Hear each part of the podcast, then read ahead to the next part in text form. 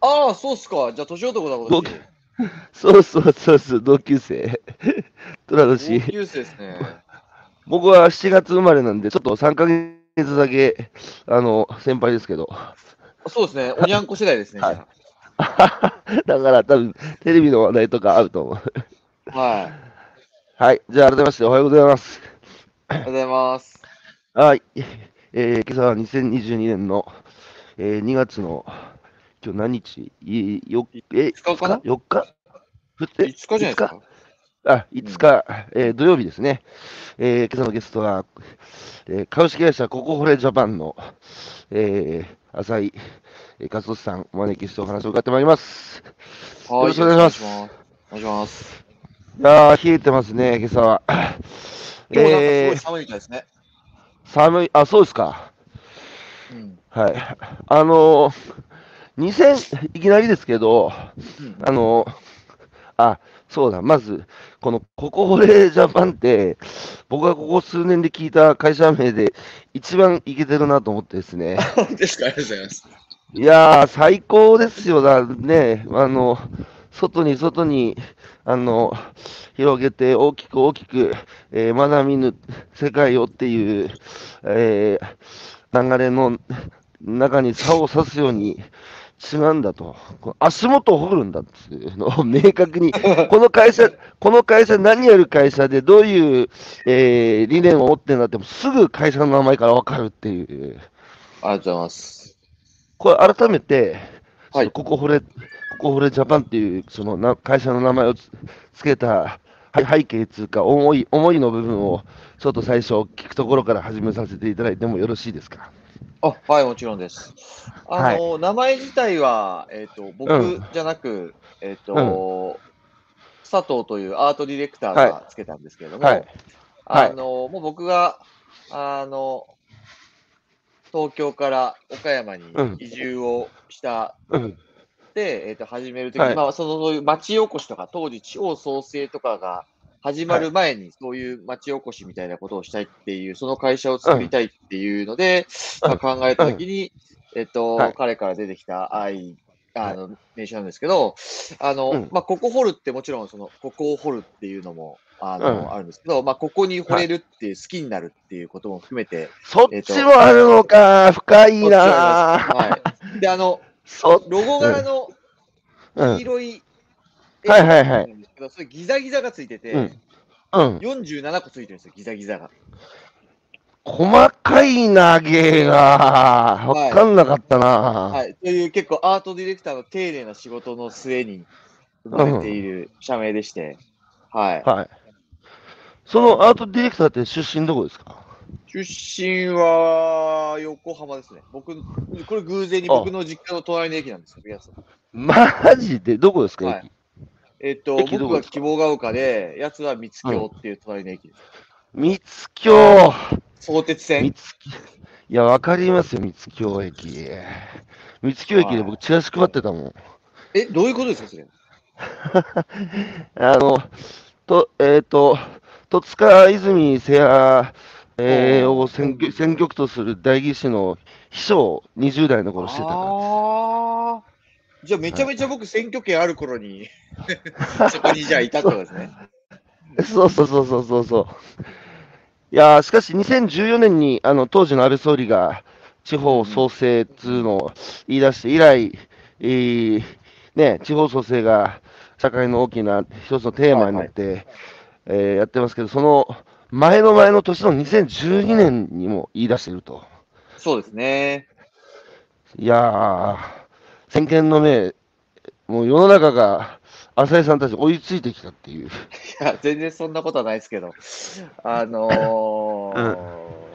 ーなんかまあ、いな、そのと、まあ今もそうだと思いますけど、ななんかその、うん。あのー面白い人っていうか、まあ変態が集まるっていうか、なんかやっぱそういう人たちが、あの、ぐっと震災後になんかあの、うん。地方を目指す的な、あの、うん流れがあったんで、どちらかというと僕らはそれに乗ったっていう感じのが強いですかね。ああ、2012年ですもんね。そうです。震災終わった後、震災の後に、それでも浅井さん自身もやっぱり東、ね、横浜、浜っ子で、横浜で生まれ育って都会にずっといて、で、それこそタワレコだとか、あの、そういうこう、カルチャーつうのはもう東京、えー横浜、大都会から始まるんだっつう、ど真ん中にいた方が岡山に移住なさったきっかけ、やっぱり震災ですか？そうですね。まあ、あのその前から、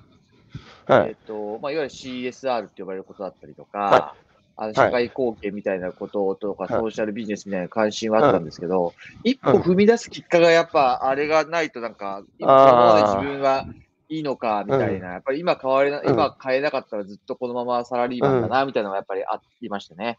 はい、はい、はい。やっぱりこう、思ってるけど、きその、背中を押してくれるきっかけがないとできないって人、やっぱ結構いるんですかね。と、どう、そう思いますね。やっぱり特に僕、当時は、やっぱりサラリーマンで一応、給料入ってきてるわけじゃないですか。はい、はい、はそれを全い。まあ、そう全部やめてってなるとね、家族もいてってなるとなかなかじゃあ、確かに。いはい、っていうのありましたね。はい。やー、そうか、なんか一人じゃ、一人じゃないからね。うん、まあ若くて、いや、これからいろいろうんみたいな感じだとあれかもしれないですけど、それなりなおっさんになって、あの、それなりの収入になってくるとなかなか動けないですよね。まあ、わかりますよ。あの、やっぱり僕もよ47都道府県、あの、3週とか4週とかもしたんですけど、おおすごい。やっぱね、本当、あの、震災を機に移住してきたっていう、あの、もう今変わらなくていつ変わるんだっつう、まあその、本当ユニークな人たちが全国各地に、やっぱ311を機に移住されたって人たち結構いるんですよね。うん。まあでも全体から見たら、ね、だって震災以降も、結局東京一極集中のトレンドはそんなに変わらず、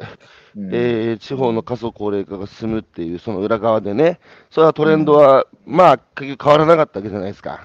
うん。で、なんか、その地方に移住して面白くやってるっていう人たちがメディアで取り上げられたりして、うんいう機会が増えたから、なんか一見ね、地方に移住の流れがは始まってるのかなと思いきや、冷静に数字を見て俯瞰してみると、そのトレンドはなかなか変わってないっていうことだと思うんですが、ねまあ今回、うん、まあでも今回コロナでね、あの、26年ぶりに。うん、うんそうそう。あの、えー流出流出流流出の方が増えたんですけど、東京は。そうですね。26年前って何やったんだろう？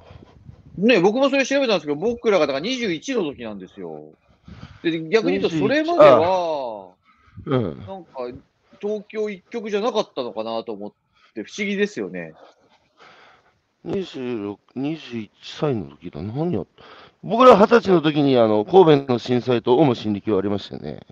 あ、あれ、二十歳の時だったんでしたっけ？はいににそうです僕成人式で成人式でもう、ええらい、えらく酔っ払って、次の日朝起きてテレビつけたら、神戸が燃えてたんで。あ橋が倒れたって言ったやつですね。はい、はい。あーうんね、なんかその時特別なんか、あの頃から東京一極集中は一極集中だったような気がするんですけどね。なんか、なぜかは僕も調べたんですけど、出てこなかったですね。あの、なぜ岡山選ばれたんですか？まあ、いろいろ諸説あるんですけど、はい。その諸説、あの諸説のいくつか教えてください。あのー岡山とか瀬戸、岡山と香川で、あの瀬戸内国際芸術祭って3年に1回やってるじゃないですか。あはで、その第1回が2010年だったんですよね。うん、うん。で、その時僕、東京から、その、もう本当に観光で家族で子供も連れてきてて、はい。で、その時に初めて瀬戸内海というところに来てですね。で、これはいいなというふうなのがあって、はいその翌年に震災があって、うんまあいろいろ考えて、じゃあ、あの、ちょっと移住っていうのを考えてみようって時に、いくつかうん候補地がある中で、まあその瀬戸内海っていう、まあ普通にやっぱりその文化的にやっぱアートとか文化水準が高いっていうのを含めて、うん。じゃあ、はい。あの、岡山で探そうか、みたいなのが、あの、一番の、はい、モチベーションでしたかね。なるほ。ど。岡山、うん。岡山のどの辺に越されたんですか？岡山、瀬戸内市って岡山に隣接している、えっ、と、うん牛窓とかわかりますかね、わかります。はい、あっちの方ですね。あっちの方に一番最あー初、地域おこし協力隊制度を使って移住しました。地域おこし協力隊制度使った。使った一番最初、2010年、え結構早いタイミングで。へえ、あ、そうな。あの、ちなみに任期3年じゃないですか。はいはい、3年いましたよ。うん。3年何やったんですか？地域おこし協力隊として。あと、まあもう2000、来て会社作ったんで、会社は会社でありながら、まあ地域おこし協力隊だと、その市のことに限定されるんで、古民家再生したりとか、うん。築100年の古民家を直したりとか、うん。えーっと、あとは会社でもやりましたが、特産品作ったりとか、うん。えーっと、そうですね。あとはそういう、なんだろう、あ、えーっと、イベントやったりとか、図書館とうんかそういうのイベントやったりとか、まあそういうことをちょこちょこやってましたね。浅井さんのような人が、その、ね、その親がって岡山に定住して、ここ、これジャパン起業されるわけだから、地域おこし協力隊の制度っていうのは役に立ってますね。だってこんな人が地域にね、取り込む きっかけ作ってるわけだから。いやいやいや、まあきっかけはまあそうですね。でも全然その、あのーもっと、あの、うん。経済効果地域に生まないとダメなんで、うんまだまだ。この地域おこし協力隊制度自体は、浅井さんはどんなふうに、あの、じご自身もね、かあの利用されてたと思うんですけど、どういうふうに見てますか？ああ、まあ制度自体は、あのいいんじゃないかと思うんですよね。おっしゃる通り、きっかけにはなるとは思うんで。うん。なんで、まあ、よくその協力隊の子とかが、協力隊 OB の子とかいますけど、やっぱりその受け入れ側の問題だったりとか、うんあとはその、やっぱり来る、来る時のそういう、なんだろうな、うん。あの、人材の、とのミスマッチというか、人材がうん質だったり心構えで、やっぱそこの、あの、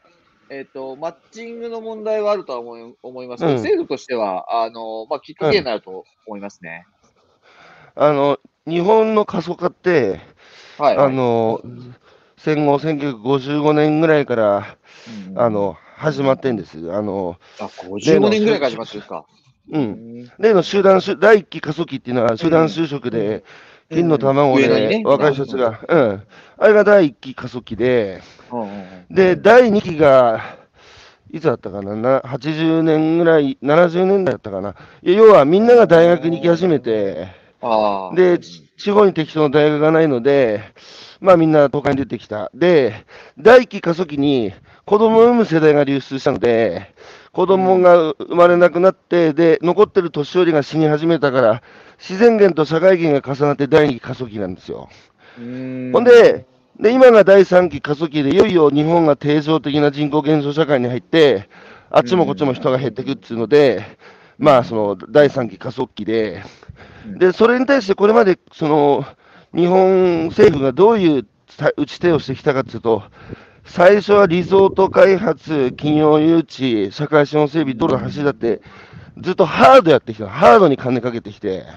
うんほんで、それでは全然加速化が止まらずに、その外来型の開発は限界だっつうので、それで人への投資始まったんですよ。あの、地域おこし協力隊もそうやし、で、やっぱ結局、人じゃないですか。うんで、僕やっぱここ、ホレジャパンすごいなと思うのは、まさに人を、人をなんとかしようとしてますよね。ああ、営業の話ですよね。そうそうそうそうそうそうそう。はいいや、だから本当もう、ハードに金かけるのも大事だけど、もう、もういいだろっつう、やっぱり地方の過疎を、やっぱりこう、なんとかしていく、地域社会再生していくときに、やっぱ最大のポイントは人だと思ってるんですけど、そうですね。改めて、浅井さんがこう、地方がね、今、その錆びれていくときに、ややっぱその過疎をなんとかするんだっていう、錆びれた商店街もなんとかするんだっていうので、やっぱ人に着目してね、あの、まさにそういう事業をなさることになったと思うんですが、なんでそこに着目したんですか、その地域を元気にしていくときに、やっぱりその、承継の問題にこうん。う、黒、フォーカスしたんですか？えっと、ありがとうございます。あのー僕が岡山にに移住をして、町おこしをしようというときに、その、あの、うん、まあ、特産品開発みたいなのをやったんですよね。まあ、自分たちの会社でそういう特産品を作って、ママカリっていう魚でアンチョビを作ったんですよ。ママカリっていう。で、それが、えー聞いたことない。はい。はい。で、結構それがデパートがいろいろ扱ってもらったんですけど、まあ、もともとその、うん。タワーレコードでマーケティングとか広告代理店にいたんで、そう製造業とかそういう出出身じゃないんで、まあそれ、はいなんか、はあの、地域で面白いものを作って、それを誰かに譲りたいみたいな感じの、結構浅はかな、あの。あれでやって、で、それぞれそこそこ人気になったから譲りたいと思ったんですけど、やっぱりなんか、うん。さ、やる人を見つける術がなくて、後継者を見つけるので大変なんだなって自分たちの経験としてあって、ああ、なるほど。ははい。で、プラうんスその、あのー雑誌の編集みたいなものを請け負ってて、全国のそういう後継者課題みたいなのも取材したんですよね。うん。そうするともううん我々だけじゃなく、いろんなところが後継者いないぞっていう話になって、なるほどと。で当時ってローカルベンチャー、ローカル、まあ今も言ってるけど、ローカルベンチャーでみんな地域に移住して起業しようみたいなのが結構どの地域も、はいあの一生懸命やってて、うんで、うん。まあそういうのを見てて、でなんかそこに違和感を感じて、これなんか起業、うん。なんか起業する前に、この継ぎ手がいない人たちの仕事を残すを、やっぱ地域性とか地域の DNA を残すことにつながるんじゃないかな、みたいな感じで、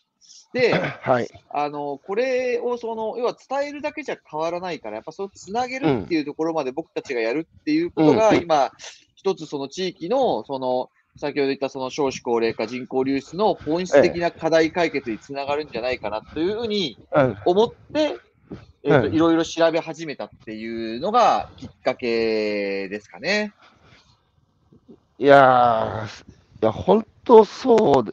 企業支援は多いですけど、もともとそこの地域にある、えー事業、誰が継ぐんねんっていう、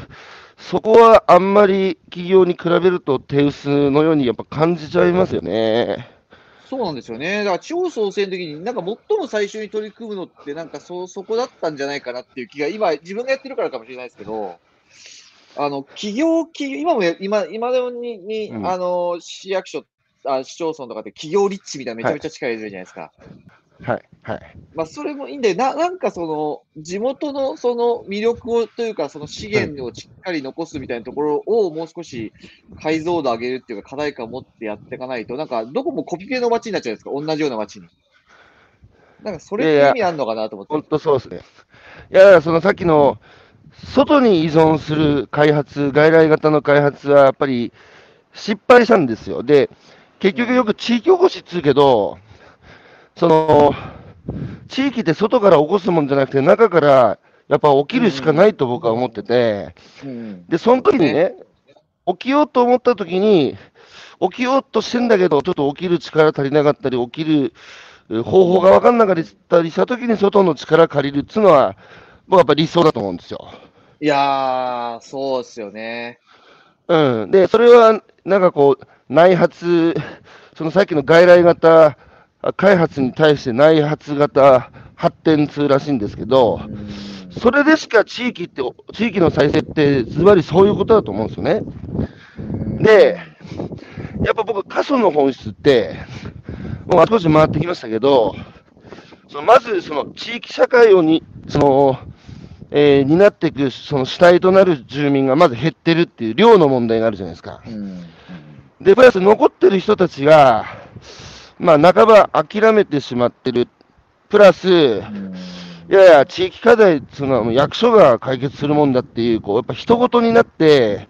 その主体性、当事者性が、やっぱ欠如してるっていうところは、やっぱ、すごく多いと思うんですね。で、それは、それはでも明治維新以降、日本はやっぱり福祉国家で大きな政府で、その社会保障は国が責任を持ってやると。で、自治体もね、任せろと中央集権で、うちらが差配してやるっつうので、自治体は、えー思考停止になって国が答え出してくれる。ほんで、住民も働いて税金さえ納めてくれれば、社会保障を含めて自治体が何とかしてくれると。いうので、いわばみんな観客席で上がってって、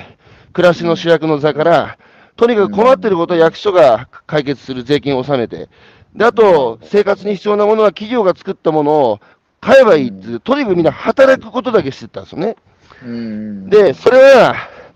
その性の国有化っていうあの、ことをオルテガっていう人が言ってるんですけど、僕ら生きることを国有化してしまった。つまり社社会的自発性を国家に吸収されていった歴史なんですよ。で、ところが、日本社会もその経済成長が止まってね、で、少本格的な少子高齢化社会になって、グローバル化が進んで競争だなんだっつって、もはや国家も全部面倒見きれなくなって、いよいよ地方を自立せよと。で、地方自治体も、あの、ね、税収が減ってって自分たちで全部地域のことやるの無理だから、住民の皆さんね、自分たちでやれることをやりましょうっていう流れが、こう、今までの流れなんですよね。なるほど。で、で、ところが住民の側が、しばらくやってないからもう慣れてないっつうか、自分たちで何とかしようっつう、その主体性、当事者性が、やっぱないっていうのが、過疎の問題の本質の一つだと思ってるんですけど、なるほどね。ではい。そ、そこに大事なのが、外の人なんですよ。で、うん結局都、都会からね、まさに阪神大震災の時に、ボランティア元年って言われましたけど、その、それから3年後に NPO 法が生まれて、要は、こ公っていうのは役所だけがやるもんじゃなくて、住民もね、自ら主体的に社会課題の解決に行こうぜっていう人たちが、やっぱ都会を中心に現れ始めたんですよ。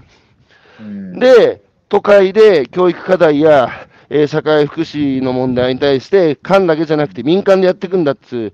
人たちの一部が地方に行き始めたんですよ。なるほど。で、ちまず地域社会の課題が顕在化して、その課題と自分の関心が一致したところに入ってって、解決に関わる。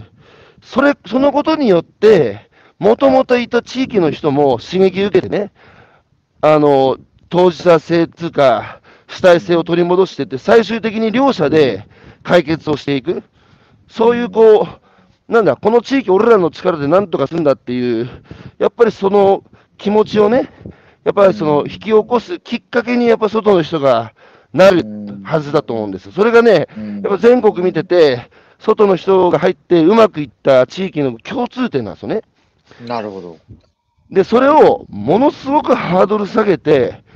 こう日本中にやろうぜって呼びかけてるのが、僕はココホレジャパンのやろうとしてることだと思ってるんですよ。ありがとうございます。いや、素晴らしいんですよ。これはね、広がらなきゃいけないことなんですよ。いやー、頑張ってるんですよ。なかなかやっぱりその、僕らも、あの、今うん2025年問題っていうふうに言われているじゃないですか。あの、何でしたっけ2025年に、あの、要は、あの、今の経営者が70歳にな、皆さんが70代になるのが2025年なんですよね。はい、はい。で、経営者の方に70代で引退を考えられるっていうふうに一応統計で言われてる。要するに2025年にうん、大廃業時代っていう、その皆さんが退職、あうん。仕事を辞めちゃうっていうのがうん、予見されていて、それがだと、うん。えっと、まあ、中小企業庁の発表だと127万社がそこで廃業する可能性があるというふうに言われてるんで、なんでんだ。結構急がなきゃいけないっていうのはやっぱりあって、よ結局その、要は、あの、うん不可逆的な状況になってからいうんかに継ごうって言っても、なくなっちゃってから告げないんで、うん、うん。なので結構その、僕らも急いで広げないと、こののムーブメント化していかないといけないみたいなのがあるんですけど、やっぱりなんかその、いや、こうん、ぱり M&A って言われる、要はその事業上と M&A、その、要は会社を売って、みたいなはいのだと、うんそ。れってやっぱ都会型のすごいビジネスで、地方に押しはめてもなかなか難しくて、M&A って基本的に企業の成長戦略じゃないですか。そうですね。でもやっぱり僕らがやってる経業って成長戦略じゃなくて、その街づくりとか、持続可能な地域づくりどうするの、地方創設っていうのが目的なんですけど、でもやっぱ M&A って手法を地域にもてはもあの当てはめると、やっぱり小規模な事業って、なかなかそこに対して承継機会得られないんで、僕らはだからその経業っていう M&A とは違ういやー、おっしゃる通りな。ごっていうのをうん。一生懸命やってるんですけど、なかなかやっぱりね、あのー浸透しないところもあって、頑張ってるんですけどね。それなんで浸透しないかって、なぜ、課題はどこだと思ってます？えっと、まあ、大きく、うーと、ある、言うと、まあ、二つというか、まあ、同じ、つながってるところなんですけど、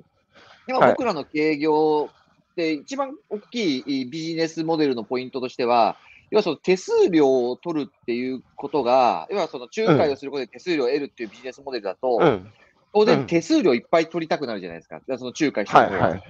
そうすると、はいはい。どんどんどんどんやっぱり大規模な取引のように優先して、これが M&A のビジネス構造ですよね。ああ、はあ、はあ、なので僕らはは仲介手数料じゃなくて、この経業バンクっていうのを地域で維持してる、うん。信用金庫さんとか、商工会さんとか自治体さんとか、はいそういうところに経業バンクっていうプラットフォームを持ってもらうことによって、手数料関係なく利用してもらうことによって活性化していきましょうみたいな考え方なんですけど、まあ昨日もちょっと、とある投資家さんと話したときに、うんとはいえ、その地域に、地域のリソースにそれを期待するのって無理なんじゃないっていう話をされて、うん。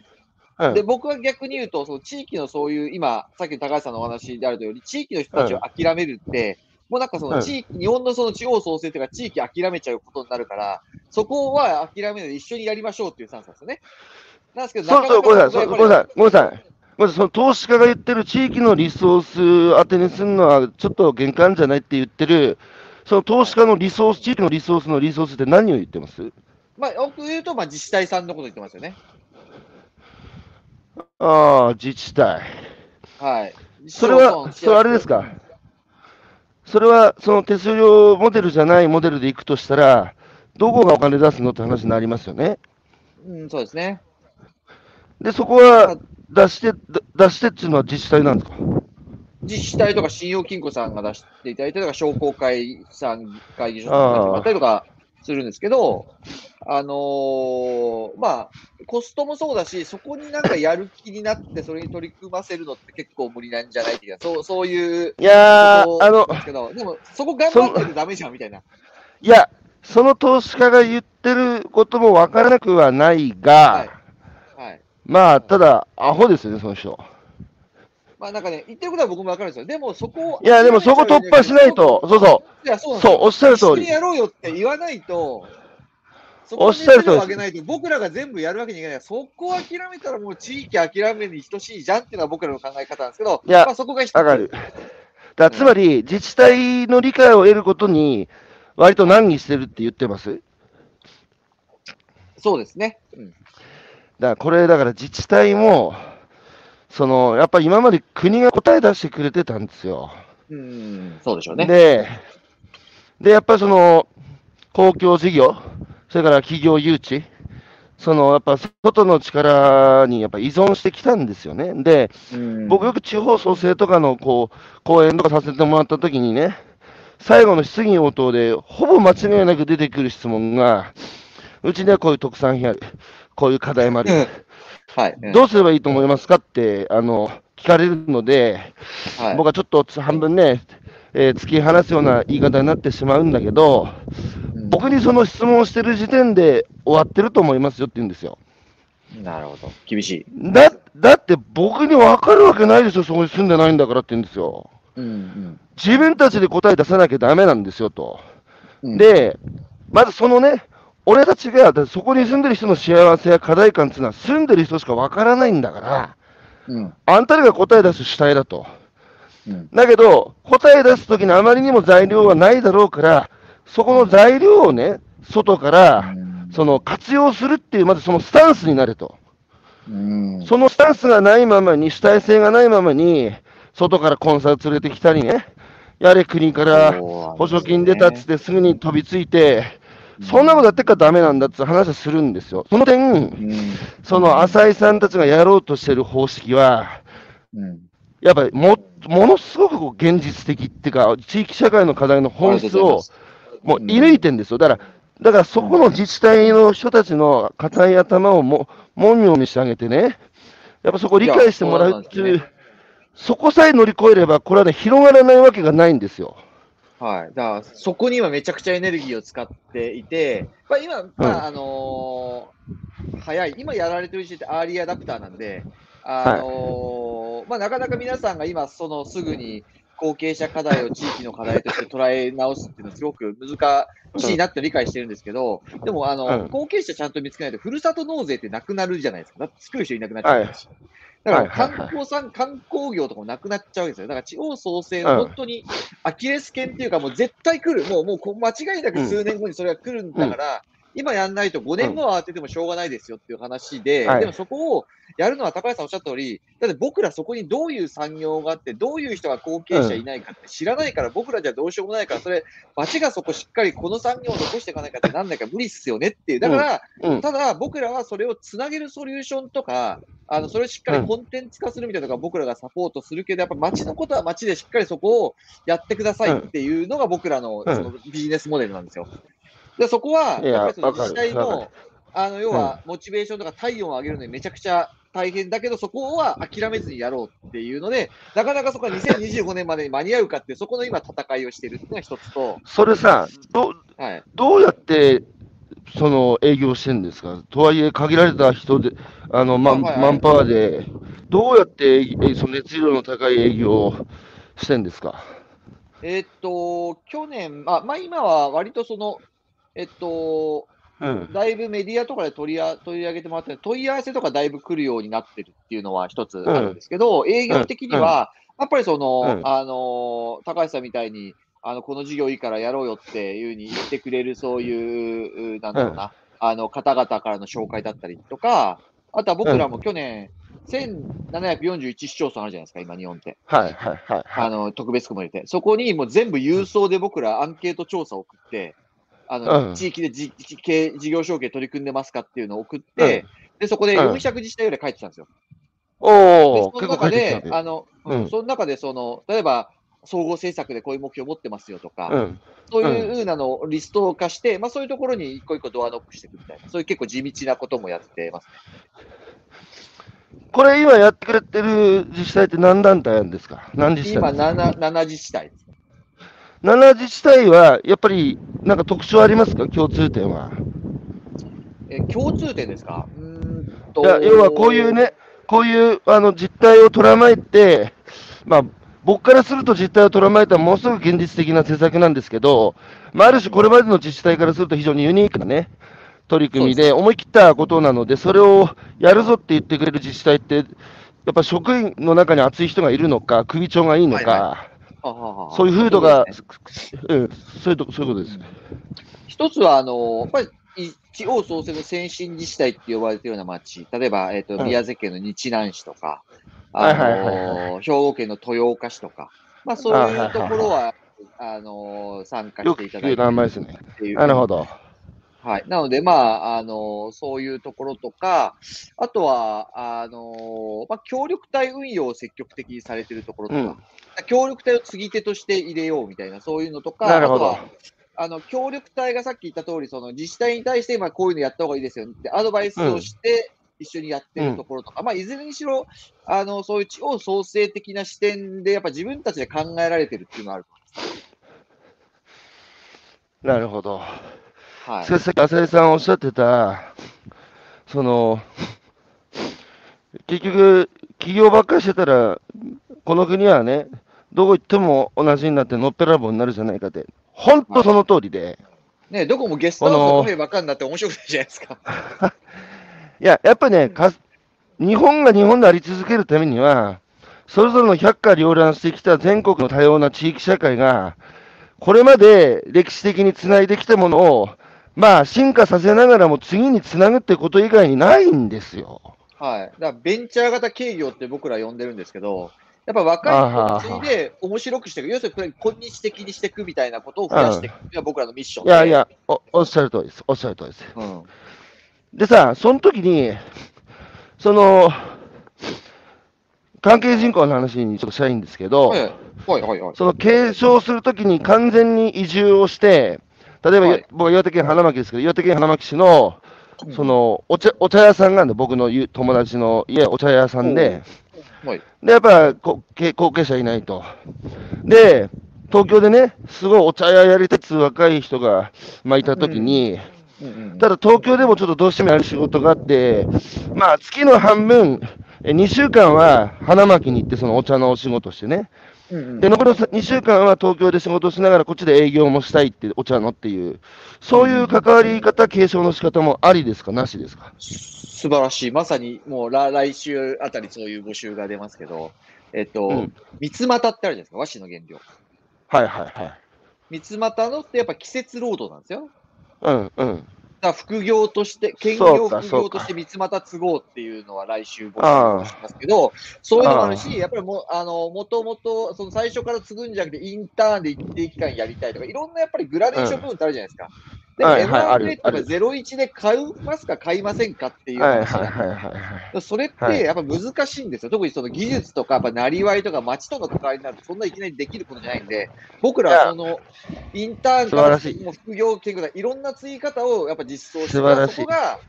結局、仲介手数料だと、やっぱりそこうん。の証券して、理解してもらえないと仲介手数料発発生できないから、インターンとかやっても意味ないですよね。はいはいはい。僕らはそそこを全部地域と連携することでできるっていう、本当まあ地域の後継者課題解決するためだけに設計してるんで、あの来来週まさにそういう募集出ます。いや、もういちいち理にかなってますけど、そのやっぱね、M&A 的な01のあの思考が、僕は地域社会をある意味で崩壊させてきたと思ってるんですよ。うん、なるほど。で、やっぱり0と0と1の間があるんです、いろんなグラデーションがね。はい、いや、そうなんですで。、そう、そこを地域の実情や、その、えー個人商店の実情に合わせた形で、はい。その柔軟にね、とにかくつなぐって一点に絞ってさ、はい。担い手をやっぱり広く天下に、その、うんこうっていうのは、ものすごいリアルですよ。いやー、そう信じて僕らも、だからその僕らが一番そういうのは、やっぱりこの手数料っていうのが、やっぱそもそもこの継ぐっていうもののボトルネックになってないかっていう、そこがあ一番のあれで、あーははそれを排除しない限り、グラデーション部分の継ぎ方もつけない、そこを解決する1年半ぐらい悩み続けたのが今の。あの自治体にと連携でこのプラットフォームを作っていくっていうのが。これでもさ、浅井さんさ、うんデジはいデン、あの、デジデン、あの、岸田政権が掲げてるデジタル田園都市構想国家っていうあの、岸田政権の目玉政策なんですけど、はいはいはい。ばっちりこれハマるんですよ。マジですか？で、これはもともとね、田園都市国家っていうのは大平正義っていう香川出身の総理大臣が昔いたんですよね。はい。で、あの人が田園都市国家っていうのを標榜したんですよ。で、当時、世界の先進国では急速に進行する都市化に伴って公害の問題だとか、人間の阻害の問題が社会問題になってたんですよ。で、うんやっぱり都会だけに人が集まってくるのは不健全だっつうので、その地方の豊かな自然や、えーこう、温かい人間関係と、都会のその生産性の高さだったり、情報だったり多様性が、接合していかなきゃいけないっつう、この社会像なんですよ。で、それが、ヨーロッパの方では割と進んだ国もあるんですけど、日本は掛け声頼りに当時終わったんですよ。で、今、ゾンビのようにもう一回これが出てきてるのは、いや、コロナでね、僕ら、場所にとらわれずに働けることを知った。うん場所にとらわれずに学べることも知った。つまりデジタルの力で、都市と地方を接合してね、あの、もっと自分のやりたいことや住みたいところっていうのを、おのおの設計できる時代になったじゃないかっていうのでデジタル田園都市国家なんですよ。うんうんうんうんってことは、こここれジャパンのこの事業承継のね、このバンクの構想でぴったりはまるんですよ。なるほど。わだから、言いたら、ここもアプローチした方がいいですよ。かりました。ちょっと。内閣府に、まあ、これあるんだ、事務局がね。もしあれだったら僕、つおつなぎしてもいいしね。本当ですか？ぜひ。もちろん、もちろん。ですよ。これはね、これは何としても広がらなきゃいけないあー嬉しいな事業ですよ。それでさ、あなたもう一つね、この東短期間にこれだけね、あの、大都市に一気に人口が集中した国って、そんなに世界的にあんまないんですよ。へえで、じゃあー。ね、誰が設計したんだっつう、その、これだけ東京に人がごわちゃっと集まって、その裏側で、全国の地方がかそってるっていう、この国家を、誰が設計したと思いますか、この国を。え？誰が設計をした？それは人ですかいや、もう誰でもいいですよ、もう。設計、えー建築士でも、田中が逆なのか。これはですね、はい。浅田さん、僕が今、意地悪な質問をしましたが、はい。誰も設計してないんですよ。あ、誰も設計してないですね。なるほど。要はみんなが快適で便利な生活を求めた。それに科学技術が応えた。そしたら結果としてこうなっちゃったんです。なるほど。で、僕は、テクノロジー、科学技術にも哲学思想が必要だと思ってて、はい。その哲学思想がないね、科学技術がに人間の欲求だけで答えていくと、最終的にだって、便利か不便か役に立つか立たないかの物差しだけで、極めてその合理的なね、物差しだけで測っていったらみんなが都会に集まってくるんですよ。だけど、それって機械の、それって機械の世界じゃないですか。俺ら人間だぞと。はい。で、やっぱその、経済合理性だけで僕ら生きてるわけじゃないので、うんやっぱり地域社会って、自分にしかそのできないお役目ってやっぱあるんですよね。それはまさに継いできたってことも一つだと思うんですけど、で、やっぱ東京って、自分じゃなきゃいけない仕事ってないじゃないですか。だって取り替え可能な機械の部品みたいな感じで、お前の代わりなんかいくらでもいるぞっつうようなもんで、この条件でやれないんだったらもうとっととやめちまえっていう、まあ、まさにこう生産手段じゃないですか、我ら。いやー、サラリーマンやってると本当そう思いますよね。だそうすると、やっぱりどんどん機械化して、なんかやっぱ生きるその根源的な喜びから遠ざかっていく。やっぱそういう人たちが、やっぱその地域のその経済合理性だけじゃないもの、まさに人間の世界ですよ。やっぱりつなぎたいものがある。私が辞めてしまったら途絶える何かがある。それは他の人から見たら経済不合理に見、非合理に見えるかもしれないけど、私はやりたいんだと。それがやっぱ人間の生きる意味で僕は美しいなと思うんですけど、はい。あの、浅井さん嫌いな言葉にはい、経済合理性。はい。経済合理性。ありますよね。はい。な、そさ、なんでさ、だってタワレコとかさ、まさに都会のはい。ね、カルチャーの中心にいて、はい。ブイブイ言わせてた1974年組がさ、なんで経済合理性っていう言葉嫌いなんですか？なんでかな？やっぱり面白くないっすよね。そのなんか好きなものが、いわゆる不合理なものが多い。音楽もそうじゃないですか。やっぱりその別にヒットチャート駆け上がるからいいわけじゃなくて、あの、やっぱりその、なんだ、自分のそのの中から出てきた根源的なエモーショナルな、そういうものに、やっぱり人、人っていうか僕は、あの、惹かれるわけであって、やっぱコピペはで、なんかその、なんか大量生産されたものがいいわけじゃないわけですよね。うん。だから仕事もそうだし、すべてがやっぱそうで、なんか、うん。あの、僕の、少なくとも僕のがいいなと思う価値観は経済合理性では測れないものが多いんですけど、あの、うん一番感じたのは、やっぱりその、まさにこの経業バンク、ココレジャパンの時に、うん投資家さんと話をするときに、投資の判断で去年経済合理性の中でやってるわけじゃないですか。はいはいはい。だからそれがなんかクソったれだなっていうか、そんなんでなんか、なんか世の中良くするような仕事って生まれるわけないなと思って、やっぱり僕はここにはいはい迎合しないで、やっぱりやらなきゃいけないなっていう感じで、いや、嫌いだって公言してる。いや、でもそれを理解してくれる投資家だって今の時代、だってさ、あの、新、えなんだっけ、シーフえー、さんですね。シーフさんもそうですし、まあ、あとあの、はいはい。人人申請の資本論って斉藤浩平さんっていう人が書いあた、ーそうですね。はい。あの本がこれだけバカ売れしてる。はい。で、やっぱりもうみんな小手先のね、一つ一つのなんかこう課題の解決をしてももう、いや要はもう根っこがね、この構造、社会の構造自体に手つけていかないと、もう個別の課題に手つけてだって、もうなんかもうまるでこう、西洋医療のようにね、悪いところ結果的処置で取り除いても結局その人の生活スタイルが変わらないとまた同じ病気になるみたいな、やっぱ今こう、もっとかん構造をやっぱり手つけていくようなところに、やっぱりでも経済もね、投資家も興味持ってる人たちが非常にやっぱり欧米を含めて、どんどんどんどん増えてるっていう状況で、それはまともだと思うんですよ、僕は。そうですね。う僕、うちの投資家さんはまさにそういう方々にしかあの出資いただいてないんで、なるほど。あれ、シーフも入ってるんですか？あシーフさんはあのご投資いただいてますね。あはい。うちもシーフさんにお世話になってるんで、あの、はい、あの、はい 一緒にあの東京のあれでは、はい、皆さんとお会いして。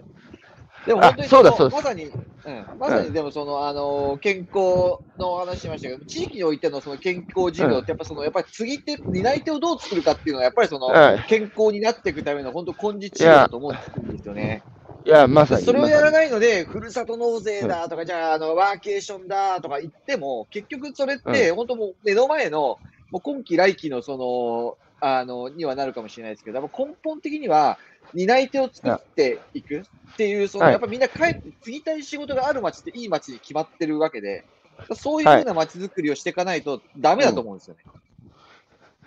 にいや、本当、本当その通りです。しかしさ、横浜で生まれ育って、ええ。よくその本質に手突っ込んだなと思って、やっぱ今ある意味で課題が希少化した社会で、僕らやっぱ生存生活に必要なものをほぼ満たした。昔はやっぱりそこが社会課題で、うんあの、例えば洗濯機もない時代っていうのを女性が川でね、あの、洗ってたわけで、でも今やね、限界集落の隅から隅に至るまで洗濯機はもう行き渡ったし、もう生存生活に必要な条件が満たされた、やっぱ豊かな社会になったんですよ。だけど一方で、想定してなかった、まさに過疎の問題だとか、うん。そういう問題が出てきてるので、最後そこを潰しに、まあ、行ってるってことだと僕は思ってるんですけど、うん。うんで、僕はね、さっきね、朝谷さんが面白くないっつった表現がやっぱす非常に、あの、印象的で、うん。その、役に立つか立たないか、便利か、便利じゃないか、効率的か、そうじゃないかっていう物差し、それで社会作ってきた結果、こうなったじゃないですか。で、はい。なんで東京にこんなに人が集中する社会ね、やっぱ言わせる人に言わせると、こう未曾有の人口減少社会でね、そのうん国なんだと、これを乗り切るにはみんな、みんな都会に集まって暮らした方が合理的だと、その方が財政的にもこ雇用的にも合理的だっていうのは、うん一つのやっぱ合理的な理屈なんですよ。そうですね。それもよくわかります。うんで、僕はそこに対してね、理屈で対抗することもできるんだけど、それよりも、うん僕は浅井さんの、そんな国作って面白いか、おめえっていう。うんそのもう単純にもうワクワクしない、面白くないし、なんか気持ち悪いし、美しくないっていうね、そういうやっぱり感覚がこれから非常に、その社会課題を見つける上でも、やっぱその僕は、あの、アートの力っていうか、はい。それが非常に大事だと思うんですよ。だから、イノベーションも、えークリエイティビティも、スタートは僕はアートっつうか心だって言ってて、うんこの、やっぱり。目の前に、目の前に困ってる年寄りいてね、で、膝詰めでお茶飲んでて、その人の話聞いてたら、なんでこのばあちゃん今こんな思いしなきゃいけないんだっていうふうに心が動かされる。で、このおばあちゃん笑顔にしたいと思って、クリエイティビティが発動されてね、結果このおばあちゃん笑顔になったら、それがイノベーションじゃないですか。そうですね。だけど、だけど今のこの課題ロス社会で、多くの人が都会でね、パソコン見ながらさ、課題なんだっつって数字集めてきて、お全国がかそってるぞと。じゃあ、我が社のね、このサービスとテクノロジー使えば解決じゃないかっつう、頭からスタートしてるから全部上滑りですよ。うん。それをね浅井さんは、やっぱりこう、岡山行ってね、やっぱこう、嫌いな言葉が経済合理性だっつうぐらいだから、やっぱアートな人なんだね、浅井さんは、やっぱり。ああ、まあでも、タワーレコードなんで、出自が。やっぱそういう、天の弱的なのはありますよね。うん。昔、黒船だって言われてましたから、タワーレコード。日本に上陸した時に。あ、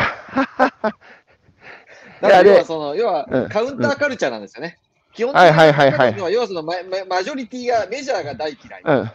自分たちはマイノリティで、カウンターカルチャーとしてやっていくっていうのなるほどがまああの根本的なあのとしてあると。なるほど。なるほど。そういう勝負なんですね。そういう部分もあるし、やっぱそのアート、やっぱだから、その瀬戸内工芸時代に来てこっち来たっていうのもそうなんで、アート好きだし、音楽も好きだし、あのやっぱそういう、なんていうんですかね、合理性じゃないところ、感情的な部分に非常に、うんそれさ、もともと若い頃からですか？そうですね、ずっと。僕らの世代ってそうじゃないですか。人とかわ人と違うことがいいことだみたいな世代じゃないですか。違う？いや、まあ僕もそういうタイプですけど、はい。まあ、まあそういうカルチャーもありましたけど、でも大方、ちゃんとしなさいと言われて育って、えー人な人なみ人と足並み揃えて生きるっていうことを強要されて、それに歯向かったのが尾崎豊であり、あ あの。まあ浅井さんであり、まあ僕もそうでしたけどでね、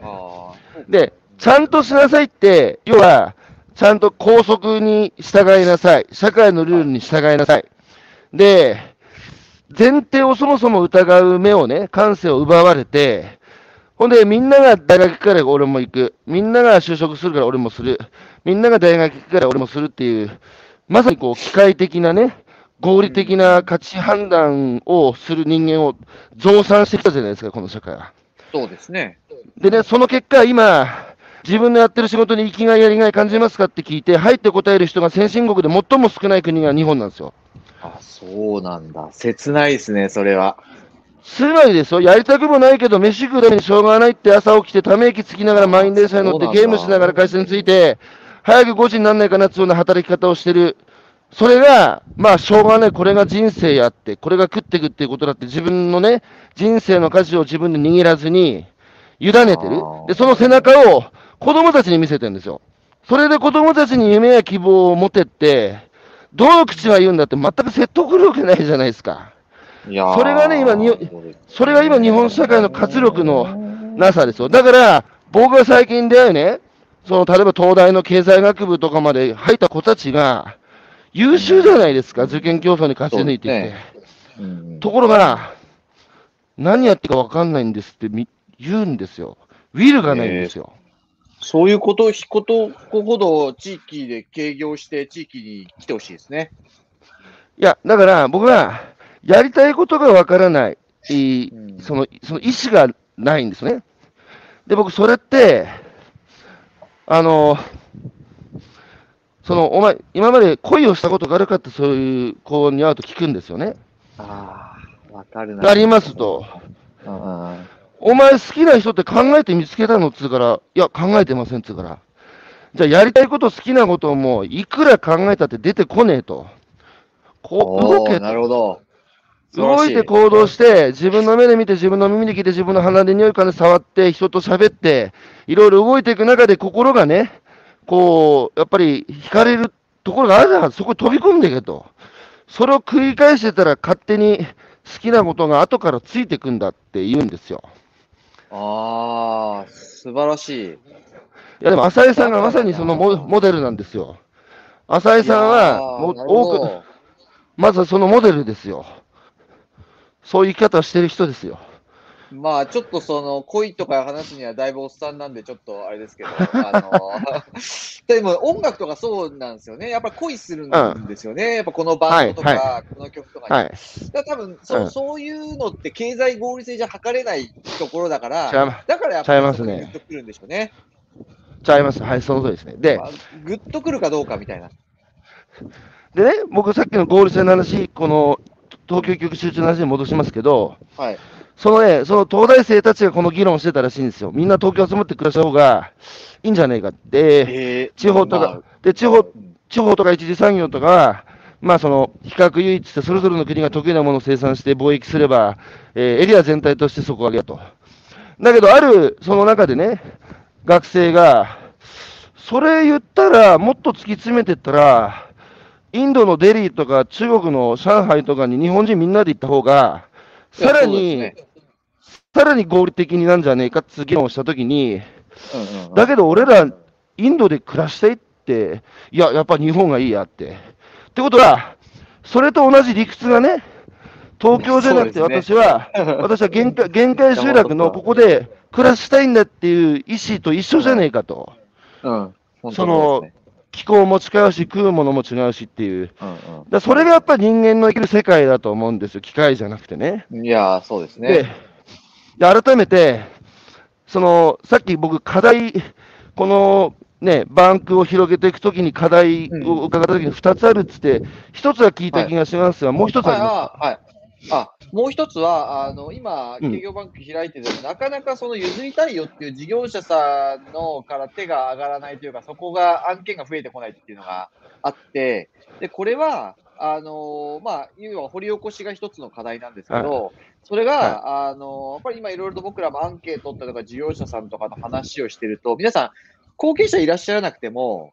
あの、い。らっしゃらないんだけど、もう自分の中で占めるって答えられる方が本当に多いんですよね。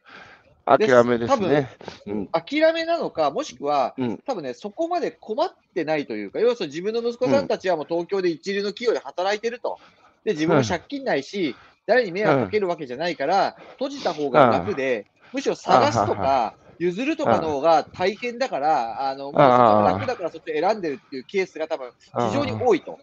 でもそこってはいはいはい多分、個人の人から見たらそうだけど、でも街全体で見たらどんどんどんどん明かりが消えていくわけじゃないですか。はいはいはい。だからそこを、あの、街で、いやいや、あのー頑張って、僕たちが探すから残してくださいよ、むしろおせっかいで、街の魅力としてこの仕事を残したいんだみたいな、そういうなんか、あの、事業者個人さん、個人の方がもう、あの、やめようじゃなくて、街全体でそこを残そうみたいな、なんかそういう運動化していかないと難しいなと思ってて、まさにそこもやっぱ地域とそういうエコシステムを作っていくっていうところが、一つ大きい、うん。だからやっぱり事業者さんの考え方も変えてもらう、街の考え方も変えていくって、まあ、そこのやっぱりマインドチェンジがやっぱすごく今、大事かなと思ってます。いや、えいやー、そこも本当に大事ですね。なんかその、個人としての人生だとか歴史だとか、このな高橋家としてっていうのとうん、やっぱりこの地域社会を担ってきた一角のこの商店の高橋家っていう、そのやっぱ後者の判断も入ってこないと。確かにうちの代で終わってしまった方がいいなと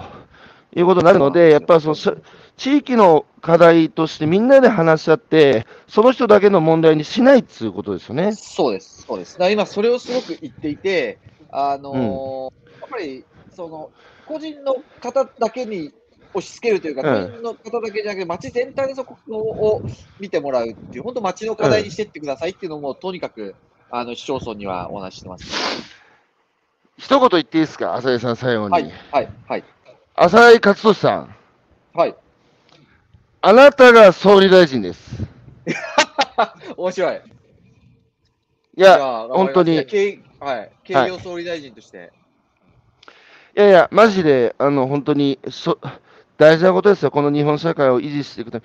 に。えーコメントいただいてました、矢島さん、浅井さんのお話、すべて理にかなっています。これ、宮城県の丸森町の農家さんです。あ担い手を作るのが、えー根治療法同感です。このまま放っておいたら農業、漁業、商業も地域から消えてしまいます。直系の子供でなくても継ぎたい人に継ぐ、えー地域が必要です。株式会社ココレジャパンさんの活動素晴らしいですね。余談ですが、虎年生まれの虎年ですね。高橋さん、浅井さん、ついでに私もです。あ、そうですか。えー西田さん、サラリーマン時代、とにかく上から言われたのが前年対比プラスでした。永遠に不利のプラスはありえないと思い、えー地元に帰り農家になりました。大変だけど生きてる実感があります。えーその3、2025年に日本経済を引っ張ってきた経営者が70歳を超えるだけでなく、日本全体を引っ張ってきた段階の世代が全員後期高齢者になります。さらに、兄弟と日立がコラボした研究では、日本が、あーまあですね、えーそういう結果出てましたね。あの、集中した場合と分散した場合とどっちがいいかっつうのを、この兄弟と日立があ、そうなんですか。あのスーパーコンピュえーススー。パーコンピューターで弾き出して、まあ、分散型だって答え出してるんですけど、まあでもね、あの、やっぱ浅井さん、ちょっとね、頑張りましょう。あの、僕も本当に応援を、応援っていうかね、一緒に、一緒にね、まあ一言じゃなくて、これは、うん。うん。多分そのポケモンさんがやってるとこ親和性も非常にあるんで。いやいや、本当そうですよ。僕らも、うんたまに言われるんですよ、農家からその、いや、う売ってくれるのもいいけど、そもそも作るやついなくなってる問題は、そのまま放置してていいのかって言われるとね、本当にその通りやなっていう、その、売るものがなくなるっていうか、作る人がいなくなるっていうね。うんまあ、僕らはそれはこれその継いだ後にやっぱりその人たちの商品が売れるようにしてあげなくちゃいけないんで、まあ、やっぱりおお互いに沿って、あのーいやいやまあそうですね。どっちも、うんその浅井さんのバンクはさ、一次作業でもいいわけでしょ？もちろんですよ。あの、椎茸農家さん継いだ人とか、今度三つ股もは農業ですからね。いやーはい、ということで、あっという間にはい1時間が経ちましたが、えー今朝のゲストは、はい。えー株式会社ココホルジャパン、えー代表の、えー浅井勝利さん、お招きしてお話を伺ってきました。浅井さん、どうもありがとうございました。ありがとうございました。どうも、はいその年男頑張るぞ、今年は。どうも、あ失礼します。